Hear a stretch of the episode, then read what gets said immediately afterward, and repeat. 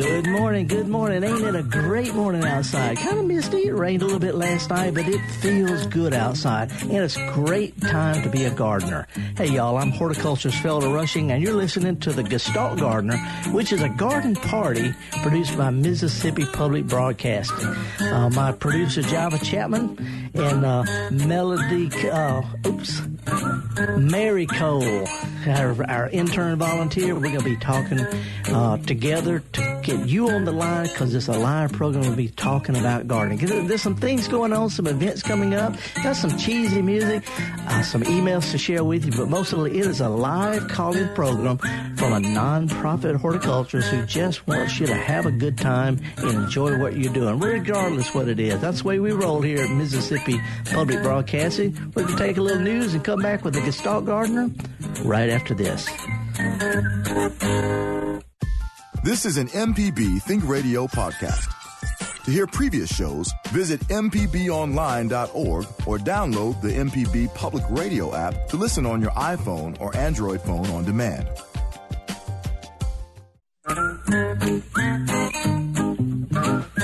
Okie doke, folks. Welcome back. Horticulturist Felder Rushing, and we're going to be talking about gardening. Got some emails to share with you, a few events to share, but uh, here it is, uh, almost the middle of March. We got St. Uh, uh St. Patrick's Day coming up and a few other events. We're going to talk about those, but it is a live call in program. If you've got some things you want to chat about, ask about, explain about, or uh, that I need to do a little bit more head scratching, get a little bit more detail, or explain myself, give us a call. It's uh, toll free one eight seven seven MPB ring. Uh, I want to mention first of all, I had a blast this past week down on the coast. Uh, one was talking to the Beach Garden Club down in Biloxi. Uh, ladies are, are, real strong supporters of MPB, and we appreciate that. But our our our, uh, our, our, executive producer, uh, our director, Ronnie Agnew, and I went down there and had a really really good time. Uh, but last night I was down in Foley, Alabama. We're talking about Eastern LA, Eastern Lower Alabama, uh, at the Civic Center there, right beside the Foley Library and it was it was just an incredible crowd. There were so many people, different kinds of folks, different shapes and sizes and attitudes and all. And uh, we really whooped it up, had a really, really good time. And I appreciate uh, the turnout. The library folks did a, a, real good job of, of having a lot of fun with gardening.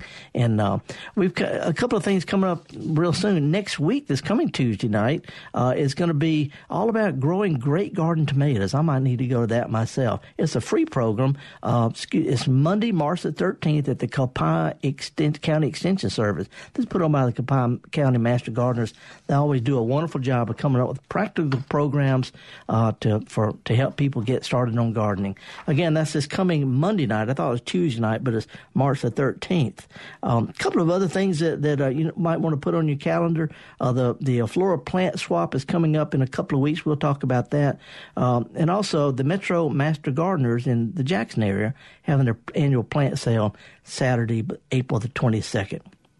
Got plenty of time to talk about that, a few other things, but I do want to get to some phone calls. Again, um, we've got uh, just all sorts of things that are going on right now, and some things you need to kind of slow it down just a little bit. Let's start out with a, a real hardcore question from Thomas in Columbia. Hey, Thomas, how are you this morning?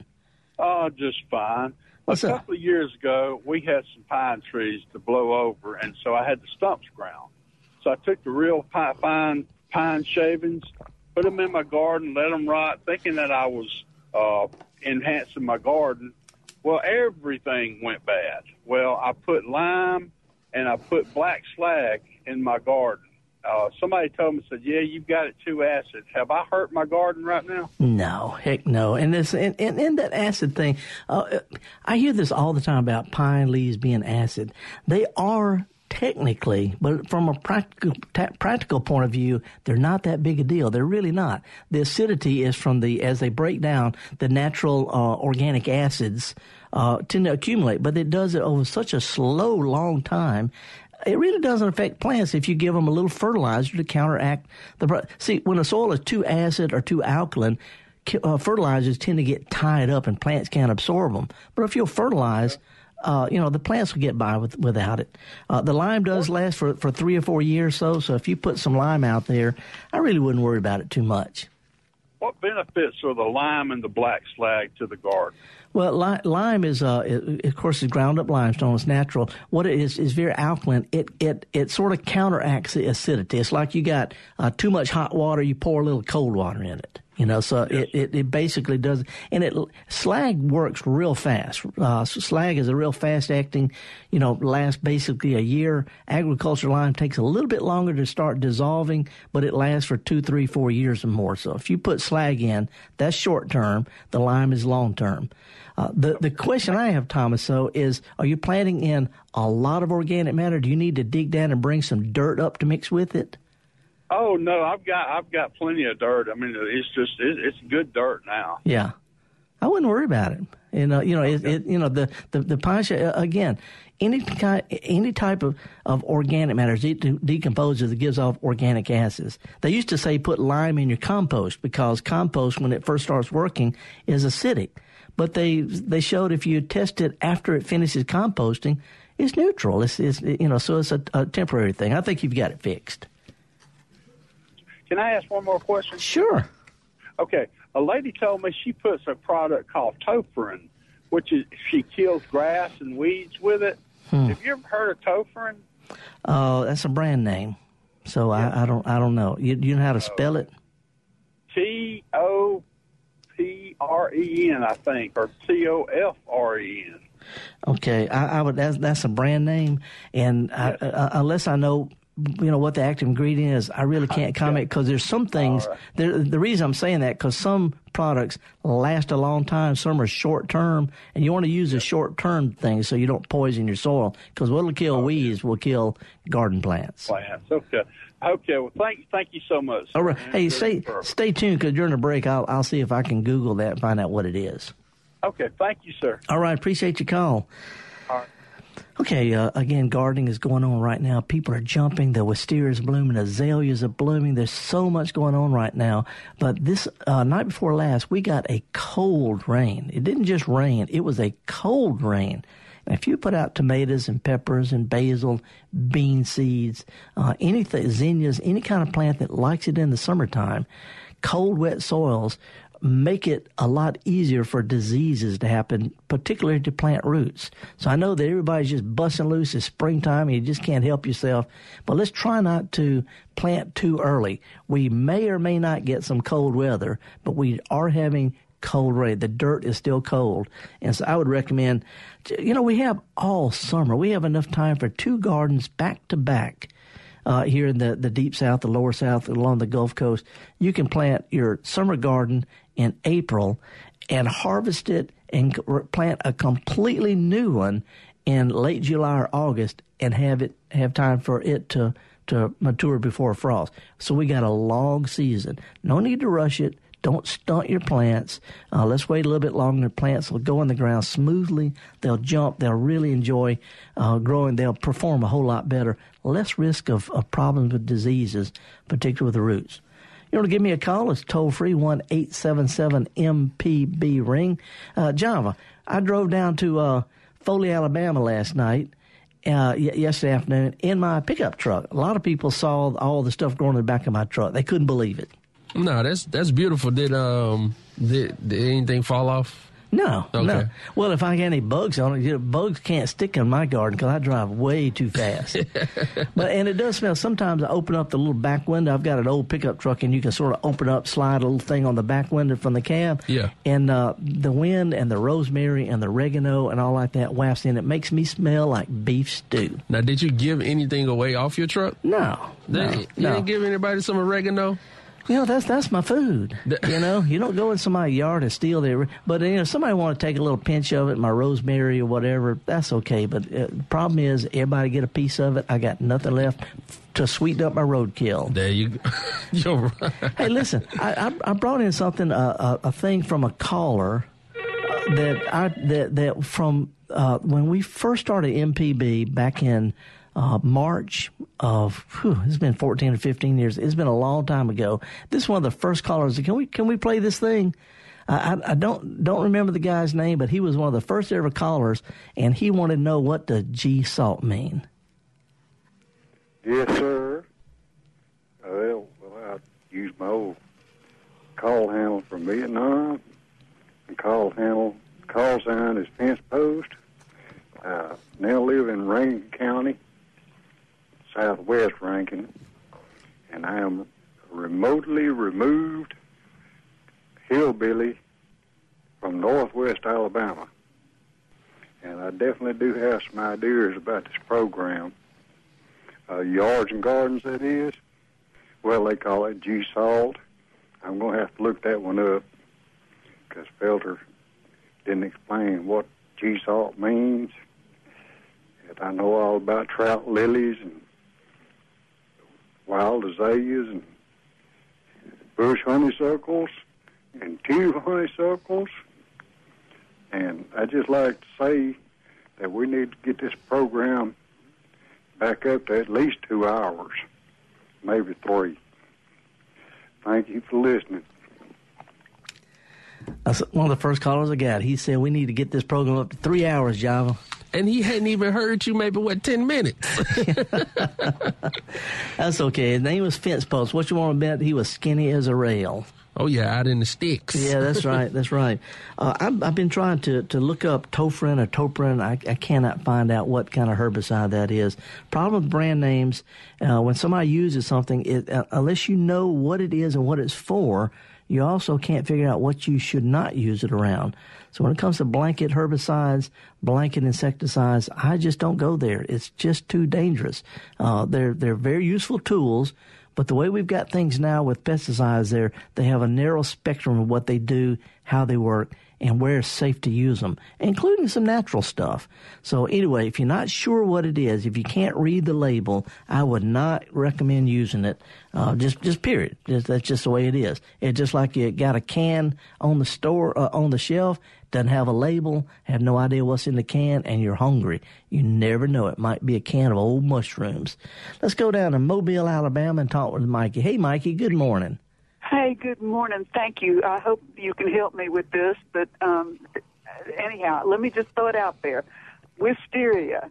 Um, uh, last August, I uh, dug up by the roots um, about 800 yards of roots mm-hmm. and got that taken care of. That's the only way that I've been able to be successful so far. I have other areas that look like uh, which I cut most of them off, the ones that I could, um, at you know, knee high or whatever. Um, but these things are like Tarzan movie, yeah. you know, um, level wisterias. So how do you now, get? I've looked into insecticides. I mean, uh, herbicides, and uh, I haven't found anything. Roundup won't do it. Okay, okay, uh, okay, okay, okay, okay. Let, let's let's like okay. Hang hang hang on. Let's let's cut to the chase. How do you get rid of wisteria? Okay, there's two ways: pull it up or spray it with a herbicide. And Roundup not only will work, but it's the only one that I would recommend that's safe for other plants nearby. It works like a charm. It works on wisteria, kudzu, honeysuckle, poison ivy, uh, Roundup. It only kills what you put it on the green growing tissue of. So if you'll cut the wisteria down, or the honeysuckle, or the poison ivy, whatever, let it sprout back out, and then spray the new foliage with it. And if you'll do that, it will kill it roots and all. It won't hurt tree trunks, won't hurt the soil nearby. You know, it only kills what you get it on the green growing tissue of, and then it degrades into carbohydrates. So Roundup will work, but again, cut it back, let the stuff sprout back out, and spray the new growth, and it will work. Okay, we got to take a break. Uh, Mikey, appreciate your call. We've got uh, Erica from Madison and Michael from Hattiesburg. Uh, we're going to take phone calls right up until the end of the hour. So if you want to give us a call, toll free one eight seven seven MPB ring. I'm horticulturist Felder Rushing. Um, I don't mind doing natural stuff. I've written for Organic Gardening magazine, but I ain't scared to use other things selectively and carefully and thoughtfully. We're going to take a little break here at Mississippi Public Broadcasting and come back with a garden program we call the Gestalt Gardener. We'll be right back.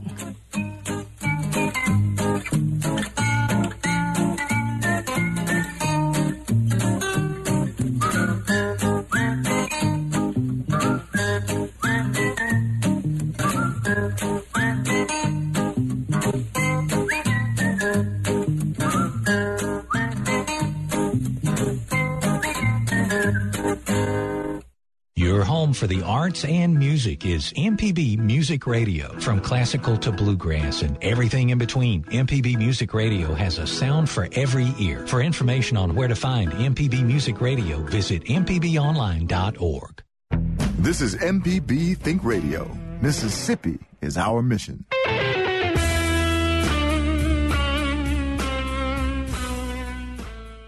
Your home for the arts and music is MPB Music Radio. From classical to bluegrass and everything in between, MPB Music Radio has a sound for every ear. For information on where to find MPB Music Radio, visit mpbonline.org. You're listening to the Gestalt Gardener on MPB Think Radio. To call the show, dial 1 877 MPB Ring. That's 877 672 7464 or email garden at mpbonline.org. This is MPB Think Radio.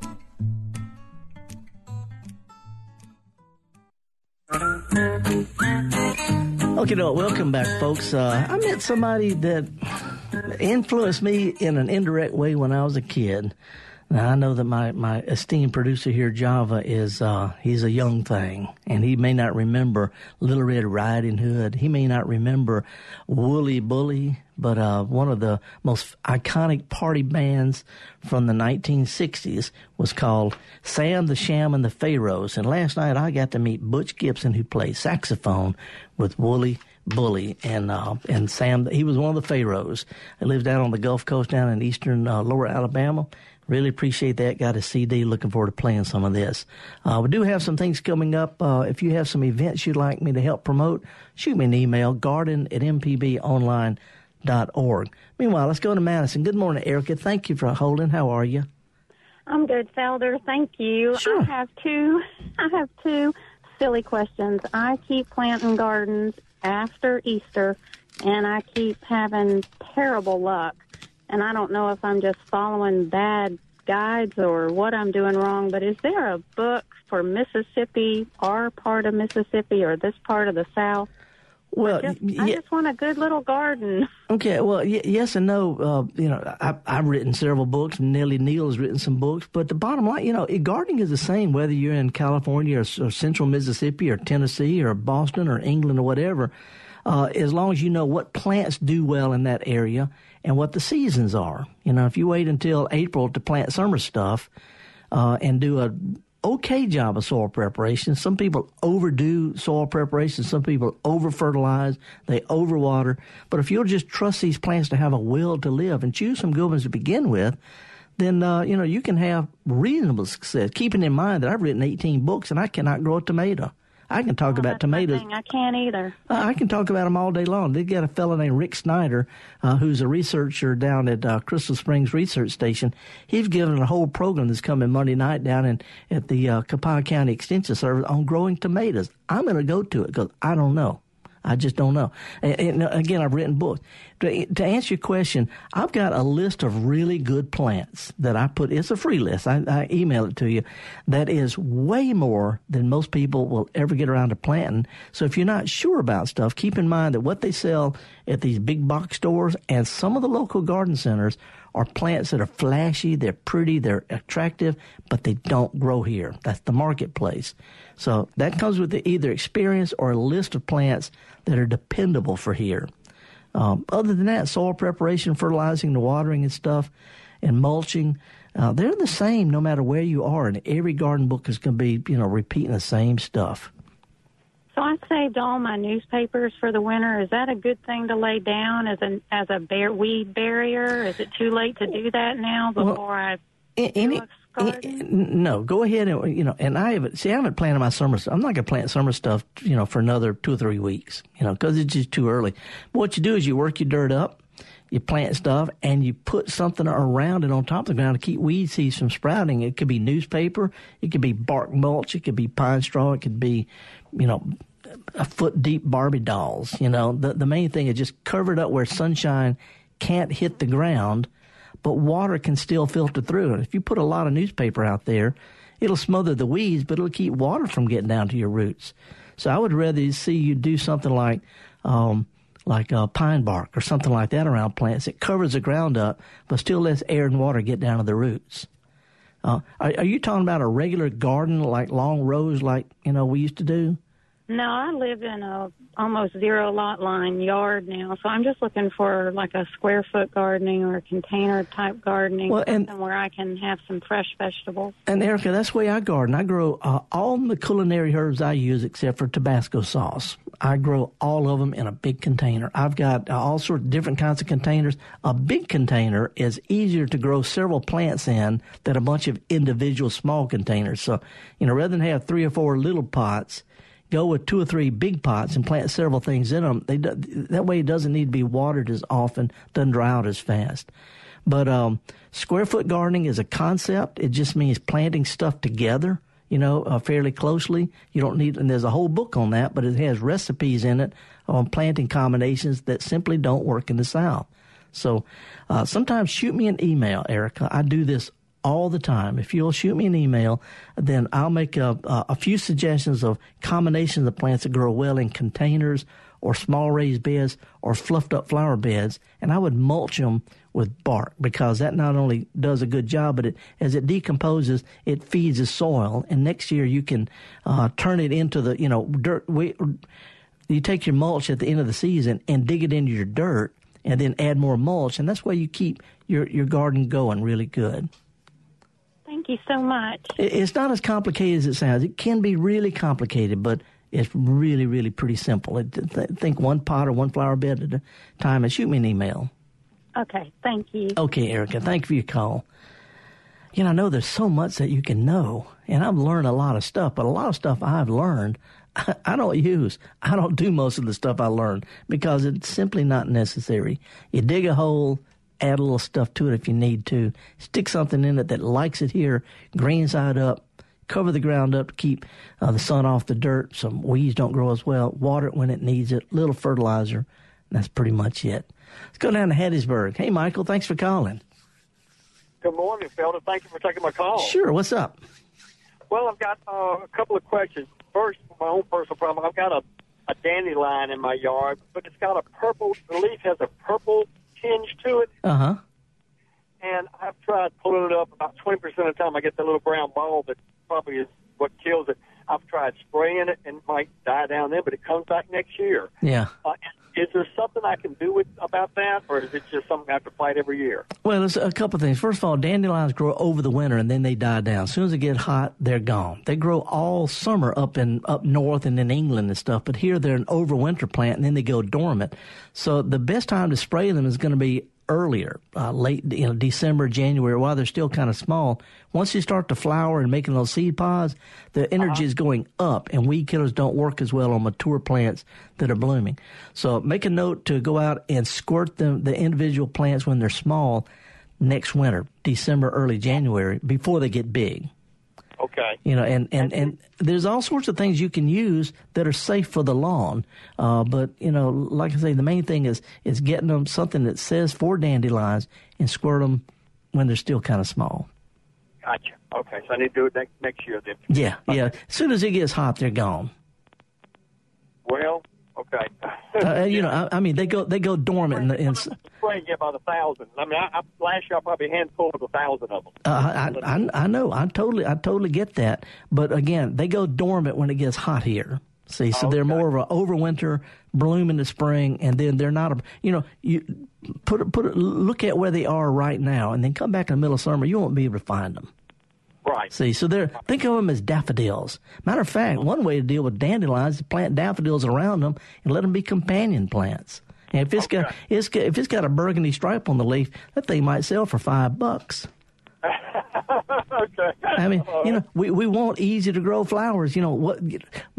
From a from a uh, um, an ethical point of view, what's the difference between a dandelion and a daffodil? Nothing. Think Oh, about it. Just think about it. Okay. But anyway, they're, they're easy easy to kill in the winter. Okay. Okay.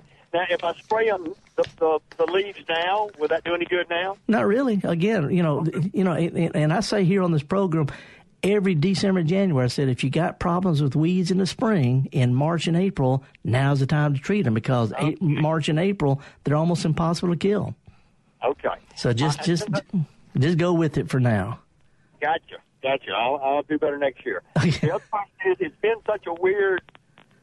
I've already had to cut my grass. Uh, uh, what about weed killer now? Do I wait till I've cut the grass several times, or is it is it like to go ahead and put it out now for just the general weeds that come up? Okay. The, the the answer is no. Here's the deal, in, in, in a nutshell. And again, keep in mind, I'm a trained turf specialist. I don't sell stuff, but weed killers and fertilizers, lawn care products are the single greatest profit making item at garden centers. So they push them like crazy. From the garden's point of view, uh, the weeds that are out there now, you could have killed them a lot easier in December, January. Right now, they're very difficult. The weed killers that we put on the lawn, the lawn can normally tolerate, except when it's what we call spring transition. March and early April, when the grass is greening up, it's sensitive to herbicides it can normally tolerate. So what I would do, I would just simply mow it grows. Let's wait till April, put a little fertilizer down, and then think about putting a weed killer down next December or January.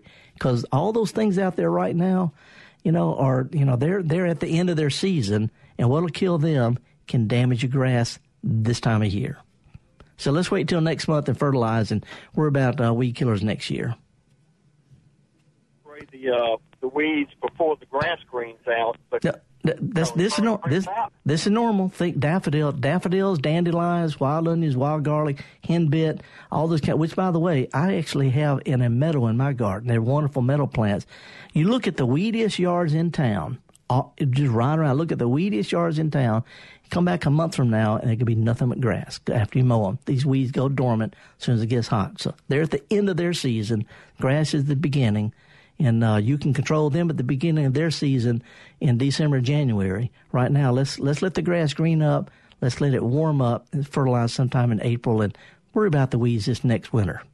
Be all righty, we need to scoot. Let's go on to Gail. We got some cheesy music coming up, but Gail is calling from Looseville. Looseville or Lucedale? Lucedale. That's what I thought. I went right past you last night coming back to Jackson. What's going on? I have a question, and I think you answered part of it. Uh, what can I spray on my yard for stickers and a little weed called dollar weed? That's a local Yeah. uh, name. Yeah, do- Uh, dollar we weed. sprayed it. We sprayed it in October, November with whatever the extension service told us to Mhm. spray, but we have stickers. Okay, three things. First of all, where you have stickers tells me that you got a real thin lawn. So if you want to get rid of stickers, you need to think ahead. You need to spend this summer getting your grass thicker and healthier because stickers are a symptom of a thin lawn. So if you'll wait till next month, give it a little bit of fertilizer, not a lot, but a little bit of good quality lawn food and raise your mower up. You know, if you can't mow it at the highest, mow it at the next highest. But if you'll raise your mower up, and then fertilize it lightly in, in April, then your grass will be a lot thicker and healthier, and you won't have as many stickers this time next year. But the stickers themselves are the seeds of a plant that's dying. Little sticker plants look like little ferns. They come up in the fall, they grow through the winter, they flower, they make sticker seeds, and then they die. So we're at the end of sticker season. So uh, again, November is a little bit early. We need to wait till late December or January to treat for winter weeds in the lawn when they're up and actually growing. Uh, November, October, November, a little bit early. So late December, January, uh, you can spray then, and that'll prevent them from this time next year. But so will getting your grass thicker and healthier over over the summer. What kind of grass do you have, Gail? Uh, St. Augustine. Okay, now here's something else.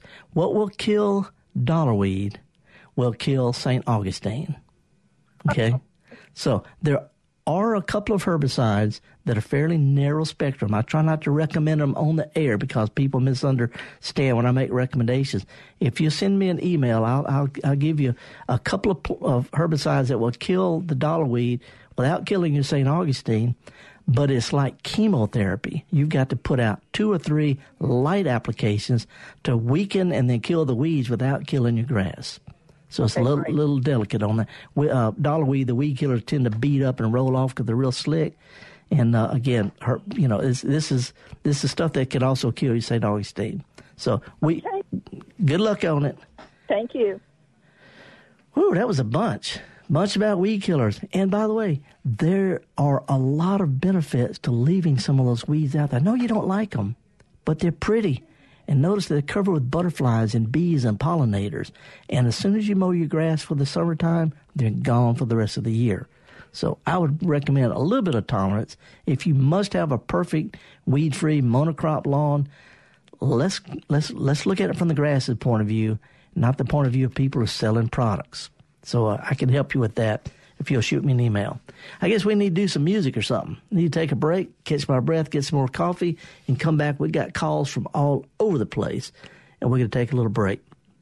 My name is Felder Rushing. I'm the horticulturist here with the Gestalt Gardener on Mississippi Public Broadcasting. We'll be right back. I heard a robin this morning. I'm feeling happy today. Gonna pack my cares in a whistle. Gonna blow them all away. What if I've been unlucky? Really, I ain't got a thing. There's a time I always feel happy, as happy as a king. When the red, red robin comes bob, bob, bobbing along, along, there'll be no more sobbing when he starts throbbing his old sweet song. Oh, wake up, wake up, you sleepyhead. Get up, get up, get out of bed. Cheer up, cheer up. The sun is red. Live, love, laugh, and be happy. What if I've been blue? Now I'm walking through fields of flowers. Rain may glisten, but still I listen for hours and hours. I'm just a kid again, doing what I did again, singing a song. When the red, red robin comes bob, bob, bobbing along.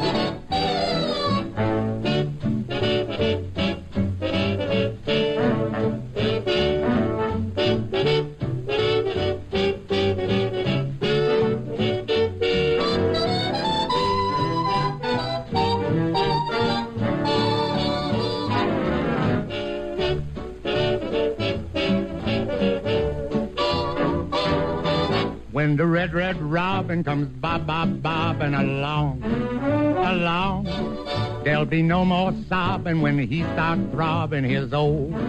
Sweet song. Now wake up, wake up, you sleepyhead, get up, get up, get out of bed, cheer up, cheer up, the sun is red, live, love, laugh and be happy. What if I've been blue? Now I'm walking through fields of flowers. Rain may glisten, but still I listen for hours and hours.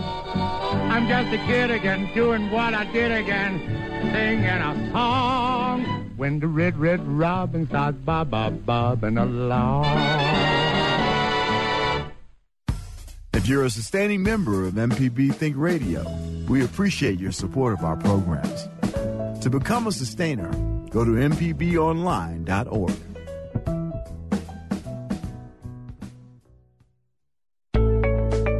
MPB Think Radio goes off the beaten path with diverse perspectives and award winning content, attracting an audience who appreciate honesty and value. Sound familiar?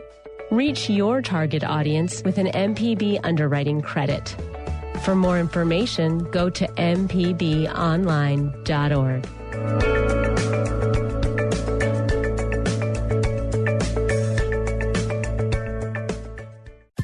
This is an MPB Think Radio podcast. To hear previous shows, visit MPBOnline.org or download the MPB Public Radio app to listen on your iPhone or Android phone on demand.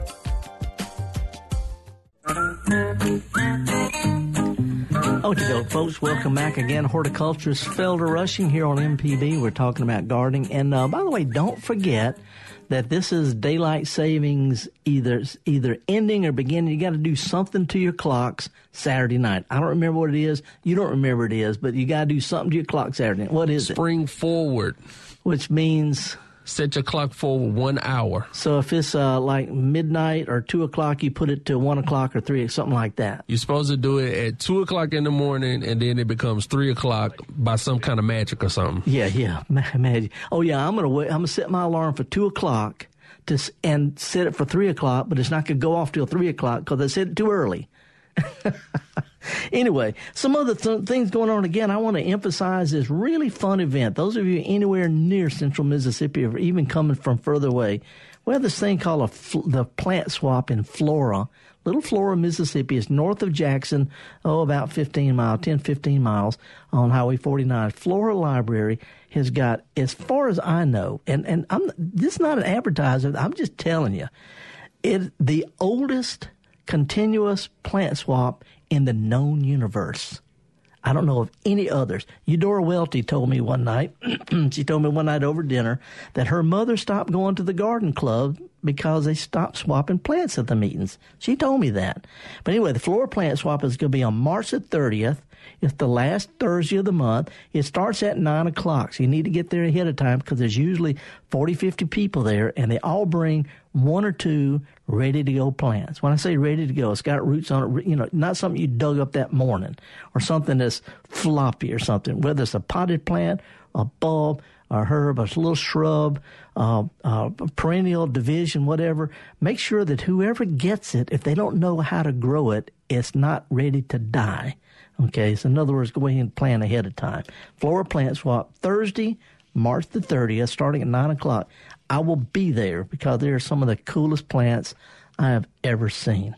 And um, we love to uh, help and promote things like that. Uh, let's go to uh, down to Gulfport. Hey, Keith, good morning, sir. Hey, good morning. How you doing, fellas? I'm fine. What's going on? What can I help you with? Uh, the guys that cut the trees up for the power company Uh-huh. offer the mulch for free. Yeah. Is it viable to use that in your yard? Yeah, yeah. Uh, anything you put on top of the ground that covers the ground up, shades, keeps the sun from hitting it, but still lets air and water through, is a good mulch. And that the bark and stuff like that, it is really good. I wouldn't dig it into your dirt because it's still fresh and it takes a little while to, to start decomposing. But if you put it around your shrubs, on top of your flower beds, in your garden, in on top of potted plants, any place where there's some some bare dirt, it works great. And by the end of the season, you can turn it into the dirt if you want to. That's some good stuff. Yeah, and that's why I just was concerned about the, you know, anything that might be on it or what the variance in the trees were from pine No. to ash to oak to whatever they're cutting out. But It- it- it's just they cut everything. But Yeah. they give the stuff away for free and they just dump it, you know, Yeah, right now- on your lot. Yeah, now the power company usually they keep their equipment up, so it's usually pretty good. Sometimes it's going to be a bunch of chunky stuff you need to pick out and throw across the fence. Uh, but Right, it- so I got that. Yeah, but and- but and Keith, a lot of people don't understand this. The difference in in mulch, um, whether it's from pines or oaks or ash or whatever like that, is almost immeasurable. People say, "Well, this is acid." No, it's not. It's not that big a deal. Horticulturists tend to focus on little details that disappear as soon as you take your glasses off. So I wouldn't worry about that at all. I understand, and I want to relate to you for your lady friend from across the pond that the Easter bunny here is called the Easter cuckoo. There. okay. I'm, a, I'm, I'm making a low the Easter cuckoo. Uh huh. Ask her about the Easter cuckoo. She'll like it. I'll do it, man. Thank you so much, Keith. And don't Thank worry about them. care. All right, appreciate it. Got it. Yes, sir. Bye bye. And then now to Wiggins. Hey, Helen. Good morning. Uh, good morning. I have a question. My husband and another man transplanted a lemon tree that is about nine foot high.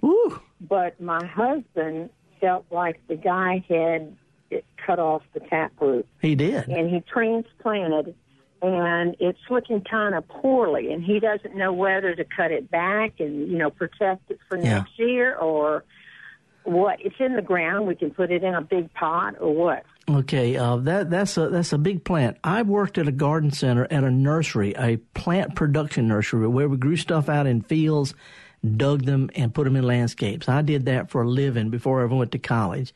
I would not move a plant that's taller than me. I just wouldn't do it, and I know what I'm doing. Uh, to, answer your question though, if uh, if you plant something from a seed, it has a taproot. But if it's ever dug and moved, that taproot never grows back. It cuts it off. It's sort of a one shot thing. So if the plant was growing somewhere else and it was first planted in your yard, not from a seed, it didn't have taproot to begin with. Anyway, to answer your question, it's really important to balance the top with the fact the plant doesn't have much of its feeder roots. All those little feeder roots were cut off. and a plant's going to struggle to grow new roots um, if if if it has a lot of pull on it from too many leaves at the top. I would cut it back, uh, thin out some of the limbs, and then some of the branches, the limbs that you leave, thin some of the branches off of those. In other words, just take a lot of the top growth off and um, see if the plant doesn't have a chance to grow roots before it gets too hot this summer. Okay, great. Thank you so much for your information. Good luck on it, Helen. Don't be too mad at him, because I know you I know you're mad at him. Just a little bit. Bye. Okay. Bye. Thank you. Bye bye. Let's go up to Lafayette County. Hey, Richard, what's going on in uh, up there? And, and you've got unbelievable springtime a little bit early up, up there in North Mississippi. I'm sitting on the porch enjoying it now. What's it? What, you got birds singing and all that? Oh yeah, yeah. I had a bald eagle fly over a couple of days ago. Isn't that cool? Well, what can I help you with this morning? I got like a wooded yard. Part of the yard is gets Uh-huh. real shady, Yeah, and there's moss growing in it. yeah. It's like forty percent of it's covered in moss. Mm-hmm. And I was wondering, is there something I can put on it to to kick it in the butt and make it take on over? You you know, to, you know, to to make it spread better. You got it. Yeah, that that's a good approach because moss is a natural woodland floor plant. You know, and there's a matter of fact, there's people who live out in the hills who are what we call moss pickers. They go out and they take shovels and they dig it up in sheets and they sell it to landscapers. You know, and Well, so I got some in places other than where I'm talking about that I could do that if that helps. Well, here, here's the three things that moss needs to grow really well. It needs shade, of course. It needs a compacted soil. So if you got some pretty good dirt out there with a bunch of tree leaves and worms and stuff, it's not going to grow as well. So you could just stomp over that area and kind of mash it down. And it needs acidic conditions, so it, it, which shouldn't shouldn't be a problem. You've got naturally acidic soils out there. But if you were to give it a little bit of a natural nitrogen fertilizer, not a chemical because that can burn it, but something like a little cottonseed meal, uh, something like that, just a very light coat. Give you an idea, uh, uh, a pound and a half of cottonseed meal will cover a hundred square feet. I mean, that's just that's just a, a very light dusting. We're talking about a quart jar full, basically, will cover a ten foot by ten foot area. That ain't much, and that'll you know that'll that'll sort of uh, stimulate it a little bit without uh, you know making it grow too fast. Moss grows really in well in poor compacted shady soils. Well, I got a bunch of that. You can also take a little. Sort of died out because I didn't rake the leaves and left it covered last winter. Mm-hmm. I raked the leaves this year, and it seems to be doing better. Yeah, yeah. Well, the the leaves, you know, they usually the leaves uh, worms come up oh, oh the you know, wintertime and eat them and circulate them around the roots. So, you know, a few leaves doesn't ha- you know do- don't hurt, but if they're real real thick, I'd I'd get the worst of them off. But a little bit of nitrogen fertilizer, just a tiny bit, and you can also take little small squares of it, take a flat shell and just scoop off little flaps of it and introduce it to other areas. But when you put it on top of the ground, step on it. Step on it. You want to mash it. You know, it grows. Look where it grows. It grows in really hard packed, miserable conditions. All so right. put it on top of the ground, step on it, and it'll just think it's being treated good. Uh, that'll work. All righty, Richard. Appreciate it. All right. All righty, let's go to uh, Mobile. Hey, Beth, how are you this morning? I'm doing great. Can you help us with the the wisteria thing? Well, I have had battled the wisteria for forever. And I'll admit I'm an internet researcher, and um, I actually had found a study done by Auburn about about wisteria. Mm-hmm. And I'll admit it was after the Harvey Updyke killed the tree in in, in Auburn. Right, right. But I started, what I did is I started cutting the branches when they were very, very big, um, and then kind of whittling down the top of it with a knife Mm-hmm. and applying something called Tordon. Tordon.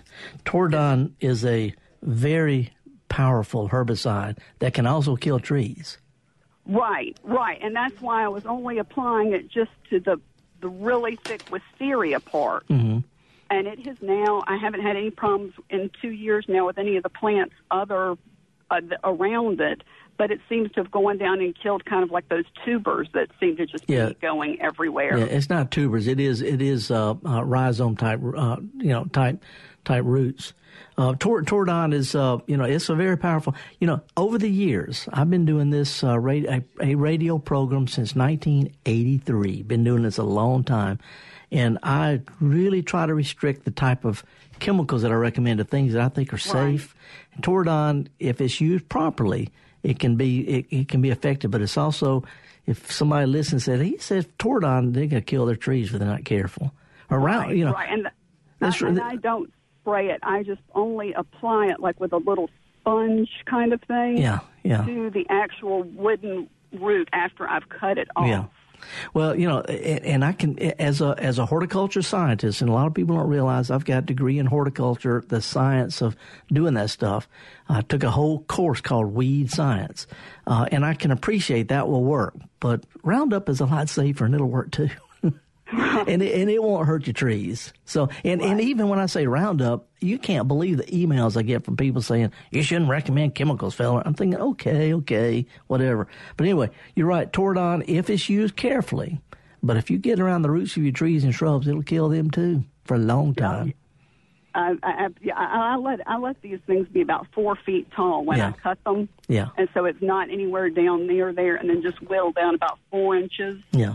and just apply it. And then I've Okay. actually sometimes put the little va- the things you put for like floral stems Yeah. Okay. on We- top of it just to hold it in there. Yeah. Okay. Well, like I say, you know, and and I appreciate that'll work. That'll work. But uh, if anybody's not sure what you're talking about, folks, y'all need to email me and I can explain it more detail before you just go out and start start doing that because it is a powerful herbicide. But anyway, thank you so much, Louise. I mean uh, Beth. Sorry. Now, the reason I said Louise because Louise is calling from Mobile also. Hey, Louise. Good morning. Howdy. Howdy. Hello, are you talking to Louise? I sure am. What's- Okay, good. I bought a bag, a big bag of um, cotton meal, Uh-huh. cotton seed meal, like Right. you recommended. How do I use it? Uh, what are you going to use it on? Well, I have some shrubs in the garden, and I have a couple of rose bushes, and I have grass. Okay. Well, I- it's it's it's a good source of nitrogen fertilizer. You just want to scatter it kind of lightly.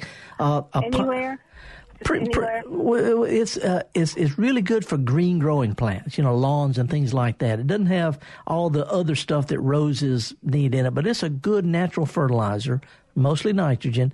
And but keep in mind a pint jar full. Uh, I tell you how, how big an area, an area that's three feet by three feet, something that the two of us can put our arms around. All it takes is about half a cup. Okay, good. Doesn't- go a long way then. It does. It goes a long ways. I wanted to uh, tell you that I enjoyed your your performance last night a great deal. I drove from Mobile all the way to Foley, Well, I- and I took your picture, and I thank you for that. Oh, yeah, yeah, but no, I I had a lot of fun. I'm prancing around, I'm ranting and raving and saying stuff that horticulturists can't say. Because, uh, entertaining, you know. yeah. Well, we really appreciate it, Louise. Thank you so much and appreciate you coming out last. We did have a good, a big crowd too. Nice big crowd.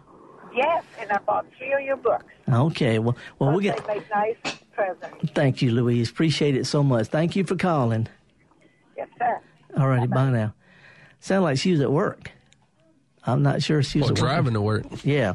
Hey, uh, we, we got uh, there's a couple of emails that I wanted to share. Can we can we do that? We don't need to do that music thing, do we?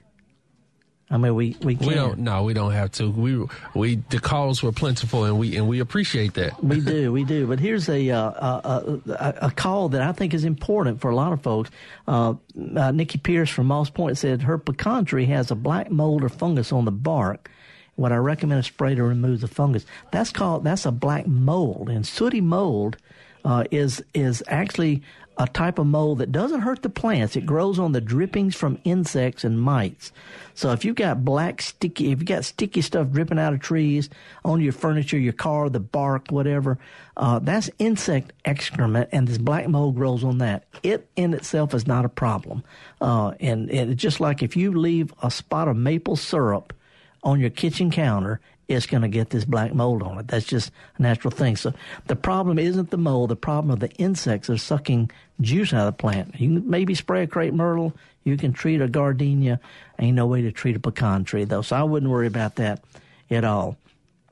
Also, uh, somebody wanted to know uh, is pine needles in the compost too acidic? And again, I want to emphasize pine needles and and uh, oak leaves and things like that the acidity of them as they decompose is not that big a deal. It's one of those horticultural bugaboos that they always, you know, prance around all these facts and stuff, but it's not a big deal in the big picture. It's really, really, really not. Now, here's a really good one. This is from Bill in Neshoba County. He wants to know, can he grow rhubarb?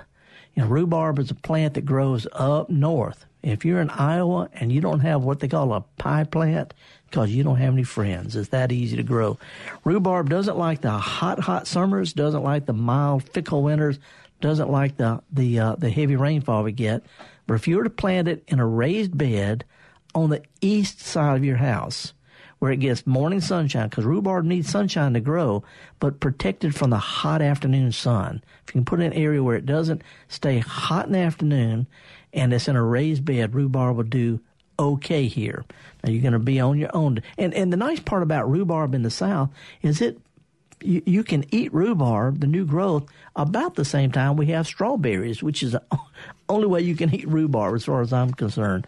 Strawberry rhubarb pie. Anyway, rhubarb, a northern plant. Try it on the east side of your house in a raised bed. Same thing with hostas. Same things with peonies. Peonies like sunshine, but they don't like heat. So the early blooming peonies do perfectly fine here. Uh, if they're early blooming varieties, don't need a long cold spell.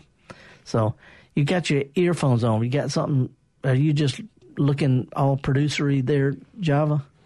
All producer as I can look. I had such a good time last night down in uh, uh, down in, in Foley, Alabama, talking to the Garden Club in Biloxi. And uh, anytime I can get out and, and have a good time and encourage people to garden, horticulture is fine, but there's a lot of just plain old gardening stuff out there, and I speak both languages. If you're a garden club, master gardener, plant society, uh, horticulturist, I can talk that kind of language. But if you're just what we call a dirt gardener, like to plant stuff and don't really care if it makes it or not, we're just having a good time, I'll talk that too. I would like to follow up a couple of comments I made today. It is really too late to treat spring weeds in the lawn. The grass is greening up and it is sensitive to herbicides. Herbicides that your lawn can normally tolerate can damage it when it's in spring green up. So the next month or so, the winter weeds are at the end of their season. They're big, they're bold, they're irritating to some people. They're in flower. They're nearly impossible to kill with weed killers this stage. So if you've got weeds, what I call wildflowers in your lawn, leave them alone, mow your grass. Sometime in April, give a little fertilizer. And if you really don't like what you got out there right now, let's concentrate on, on getting your lawn good and healthy and thick this summer. And let's think about using a weed killer next December or January. And I always emphasize this. On the other hand, you can always just plant some daffodils out there and call it a meadow.